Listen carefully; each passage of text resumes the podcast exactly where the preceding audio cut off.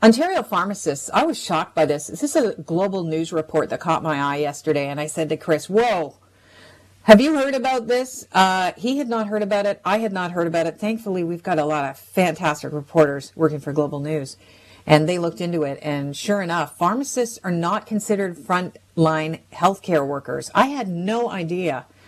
I just assumed if you're working, you know, in the medical system, uh, you know, pharmacists are doling out important medicine and information on a daily basis to us, that you would be a frontline healthcare worker. Not so much. And they're also not considered, or they are considered essential workers, though. Justin Bates joins us right now. He's Chief Executive Officer at the Ontario Pharmacists Association. Justin, welcome to the show. Good morning, and thank you for having me on your show. One of the things that I find um, really sobering about this is that pharmacists are dealing with a lot of people, especially because of COVID 19, and especially because doctors' offices, you know, a lot of them have closed down. Uh, people don't know where to go. They know that their pharmacists have a lot of information, and they could be heading into pharmacies and they might be symptomatic at the time. How concerned are pharmacists because they don't have the proper uh, personal protective equipment? Well, thanks for the question, Kelly. And absolutely, we uh, are at the front lines. Pharmacy professionals across Ontario, there's 20,000 and 50,000 across the country, are doing everything they can to safely manage patients. And there are some concerns, without question, uh, as it relates to the lack of access to the personal protective equipment. Um, it's no, no doubt that other healthcare professionals are facing the same shortage. Uh, we know there's a global shortage of supply and we are working with government uh, and other stakeholders to ensure that the appropriate supplies, the, the type of PPE, gets in the hands of the frontline healthcare providers.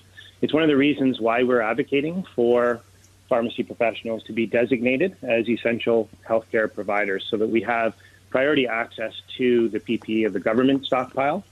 But in the interim, we uh, have to look after our frontline healthcare providers. So at the Ontario Pharmacists Association, We've managed to procure supply from a vendor, although it's limited um, and prioritized to Ontario pharmacists. Um, we're doing everything we can to ensure that they have the equipment so that they can continue to remain open and serve their patients. What kind of equipment do uh, pharmacists need? Well, we looked at that and we developed some tips and best practices with our other pharmacy uh, associations across the country.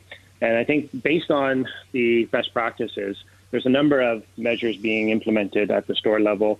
You see this across uh, other businesses that are remaining open as well with plexiglass, uh, creative uh, and innovative solutions to serve patients at curbside, also looking at things like drive through, uh, mitigating the influx of patient traffic into the store by flexing your hours for certain vulnerable populations like seniors, uh, having a specific window time frame for them to enter the store. Also, making sure that if you are sick, you do a self assessment. There's posters at the door uh, of each pharmacy to understand if you are symptomatic. But there are services that the pharmacies offer in order to deliver those medications to your home. So if you're sick, stay home, call your pharmacy.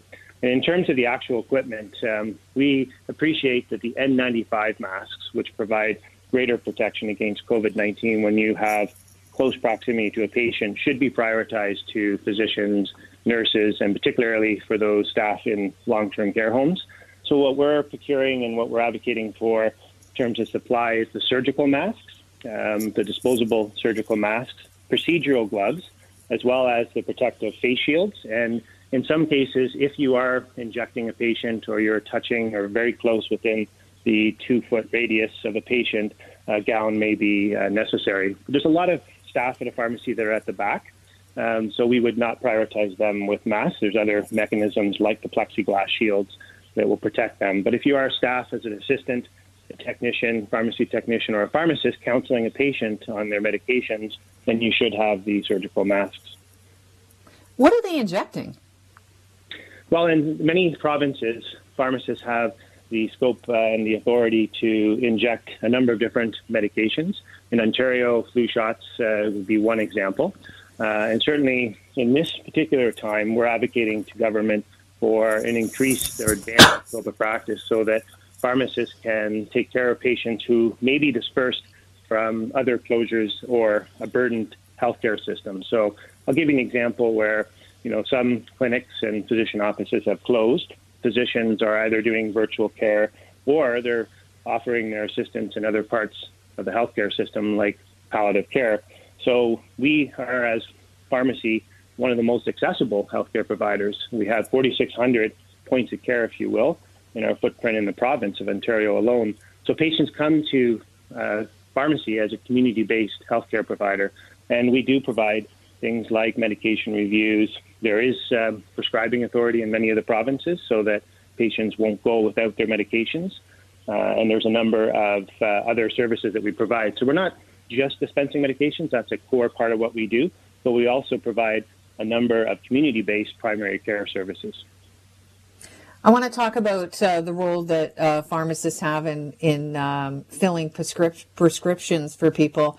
Um, apparently, you were uh, giving three month supplies, and that's that's as far ahead as you would go. Have you rolled that back? Because we're hearing about drug shortages. Where are we as far as drug supply is concerned, and um, and the the protocol for pharmacists to prescribe um, monthly? Thanks for the question, and it's a really important one to understand the rationale behind where most provinces now have moved with implementing a 30 day limit on medications. So, from day one of the pandemic, we worked with our supply chain partners, the manufacturers of the medications, to the distributors and wholesalers, to understand what the trends were. We have had drug shortages increasing in their occurrences over the last several months and years uh, due to a number of global and domestic uh, challenges. But what happened in the early days of the pandemic is that there were a number of patients that were either early filling their prescriptions or stockpiling in terms of getting more than three months' supply. So that put a strain on the supply chain.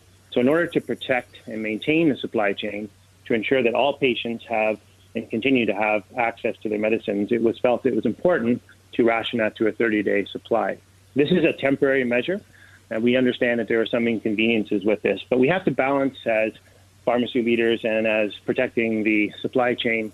We have to balance the inconvenience with the reality that there are drug shortages, and we're starting to see now some increased uh, risk with things like insulin inhalers, particularly related to COVID 19, uh, hydroxychloroquine.